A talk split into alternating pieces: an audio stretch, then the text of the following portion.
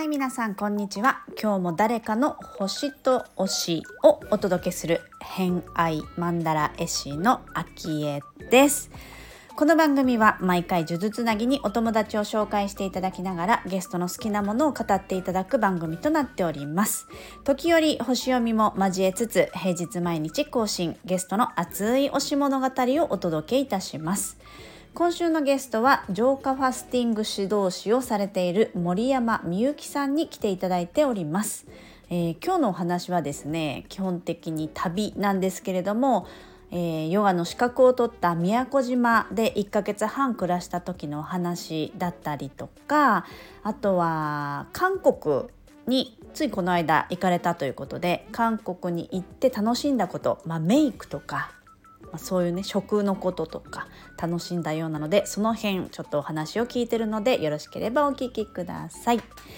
偏愛にまつわるホロスコープご紹介いたしますと、えー、心潜在意識、えー、癒しを司る月星座は乙女座、えー、ワクワク、えー、ときめいちゃう金星星座はお牛座をお持ちのみゆきさんです。星読みが好きな人はこの星座も背景にお聞きくださると楽しめるかもしれません。それではどうぞ。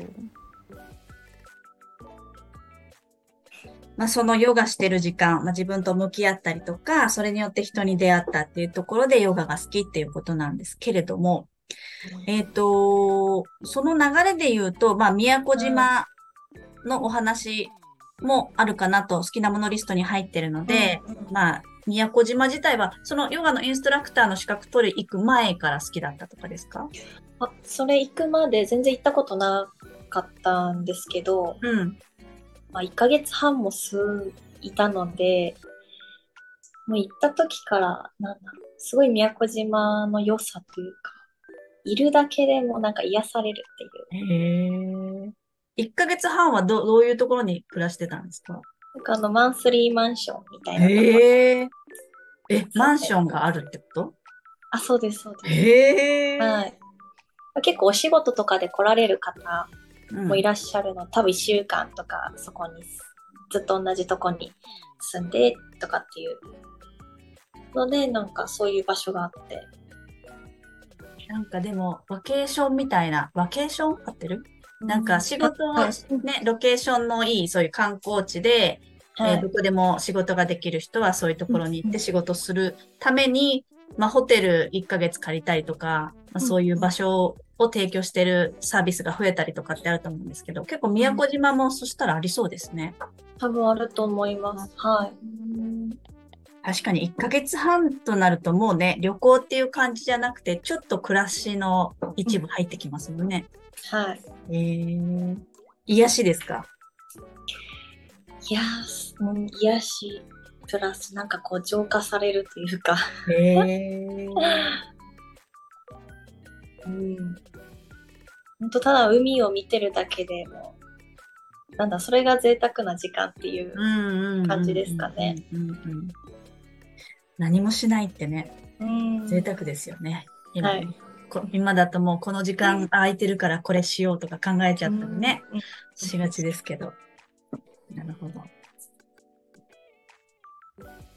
でその宮古島、まあ宮古島でそういったインストラクターの資格を取ったりもしますけども、宮古島の前に旅行も入ってきてますね。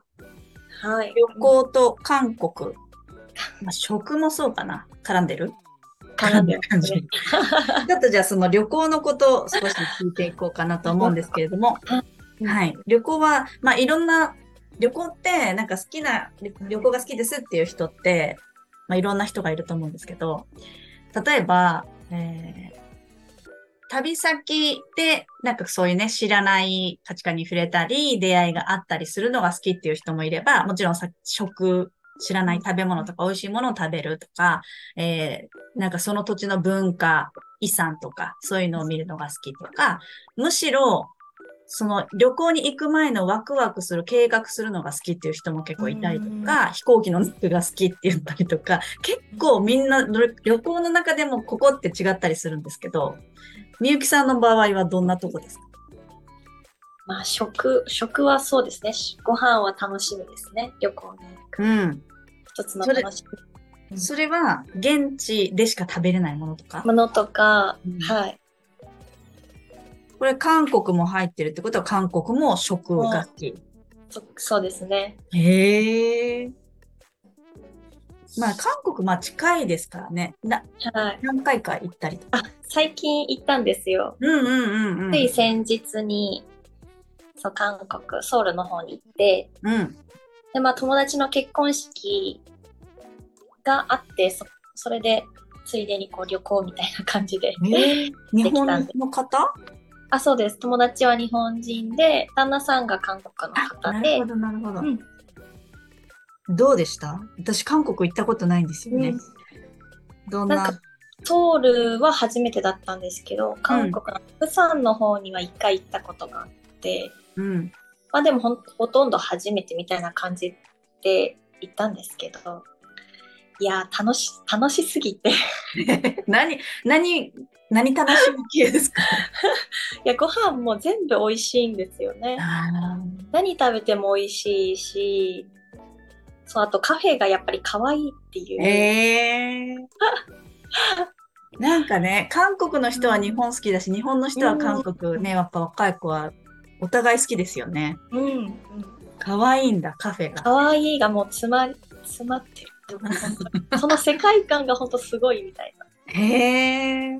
どっちかって日本のカフェってこうおしゃれな雰囲気のものがうんうん。多かったり、全然それも好きなんですけど、うん。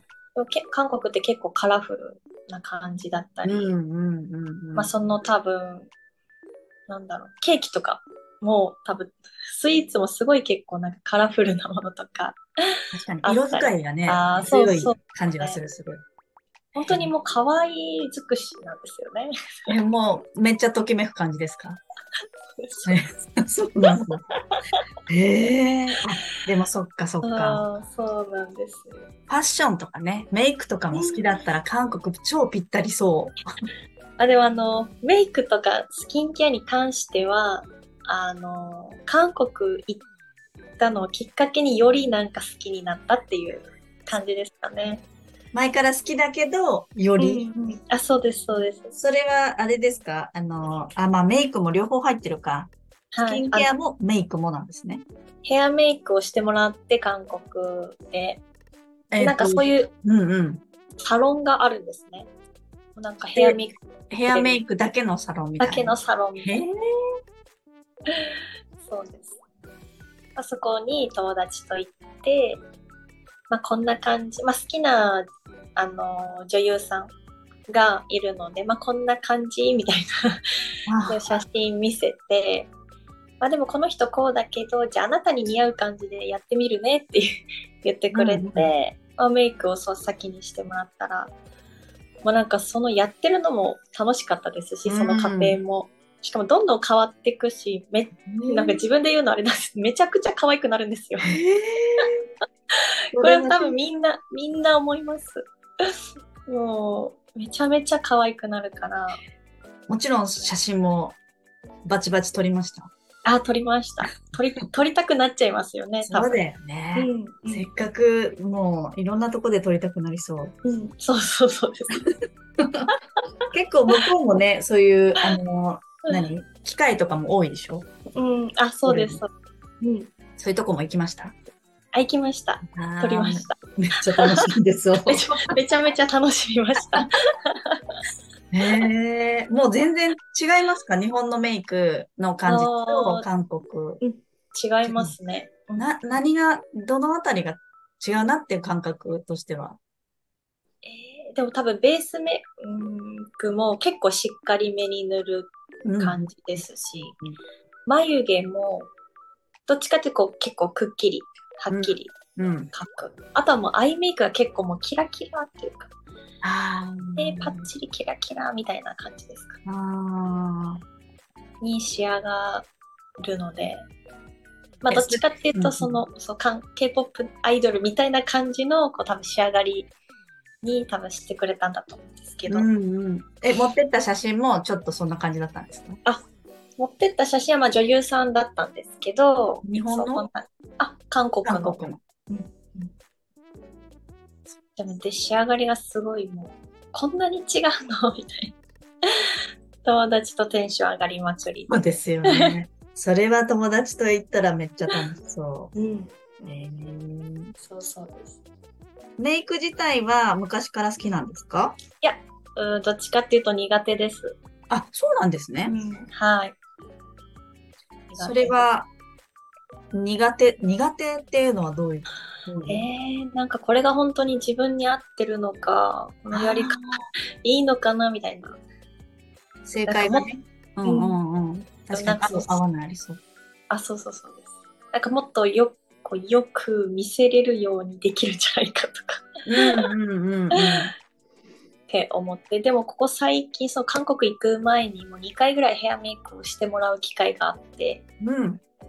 で、まあ、その時にもなんかやっぱりメイクしてもらう、やっぱしてもらうっていうのがすごい多分ね、何でもそうなんですけど、全然違うので、うんうん。それでなんか、その熱がちょっと上がった感じですかね。やっぱりしてもらうとな、自分が納得するような仕上がりになってるってことですよね。うんとか、なんか今まで見たことない自分に出会えるっていう感じですかね。なんかね、ヨガインストラクターをされて、もちろんスタジオ所属とかだとう、んプロフィール写真とかも撮る機会とか結構ありますよね。あー今のとこはそんなにあれですあかまあまだ、あの、勤めてそんなには長くはないので、うんうんうんうん。そうか。でも、今、インスタ見てんですけど、うんみゆきさんの。もうう、これのアイコンの写真とか、ああ、はい、えー、まあ、ちょいちょいはい。いろんな、自撮りじゃなさそうな写真、誰かに撮ってもらってるような写真とかは、そういう時に撮ったりそうです。このアイコンになってるのは、本当この間、こういうプロフィール、なんか撮影会みたいなものがあったので、うん。それで撮ってもらって、あ、なるほどね。はい。その時に、えっと、ヘアメイクもしてもらった。あ、してもらいましたう。ーん。まあ、そういうのが好きな、好きなのかな。まあでもそういう機会なかなかね、普通の会社員の人だったらないかもしれないけど、そういう自分で活動してる方だと、やっぱり違う、自分でやるより全然違うっていう感じは楽しんでもいいかもね。すごい楽しい。なんかでも撮られるのにすごい最初は恥ずかしさがあったんですけど、だんだんなんか楽しくなっちゃう。え、レクチャーはされるんですか？こういう感じ。こんな感じ。じとかあって、そうそう言って、もう自由な感じでいいよって言わ言ってくれるんですけど、でも自由な感じでも私そんなポーズわかんないなとか思いながら。確かにね。なんか、それ用で別に研究してるわけじゃないですね。そうそう。なんかね、雑誌とか見ると多分ポージングみたいな練習、うんね、参考にはなりそうですけど、そういう目でなかなかね、見なそう、見なそう。えー、はい、ということで今回の「偏愛マンダラジオ」いかがだったでしょうか？韓国の旅とても楽しそうでしたね。あの旅は本当に楽しみ方がそれぞれポイントが違うので聞くの私大好きなんですけど今回はこうメイクをする韓国風のねメイクをするっていうのを楽しんでいらっしゃいましたけれども。まあ、旅の中だけでなくともメイクって割とこうマンネリ化しません？そして年齢がねあの世代によって結構、えー古いメイクとか、えーあると思うんですよね。私も最近ちょこちょこっと変えたのもあるんですけど そう変えたのは、えー YouTube の小田切ヒロさんとかねあの結構 YouTube 先生にお世話になっていろんな人がこうメイク上げてくれてるのであそうやってやればいいのかっていうのを意外と毎日してるけど知らなくないですか？皆さんどうです？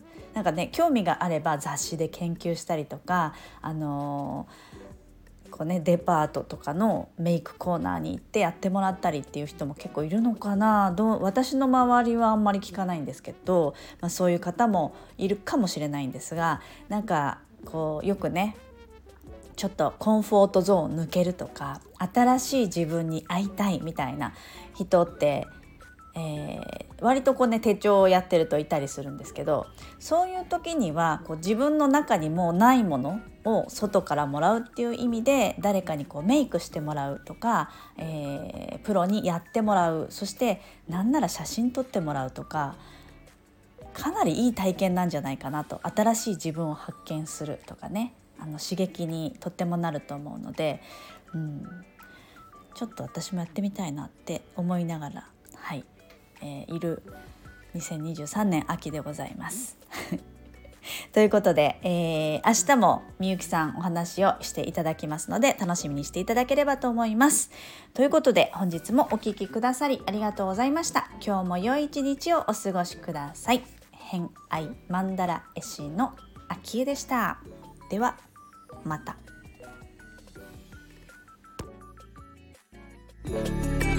Thank you. 谢谢。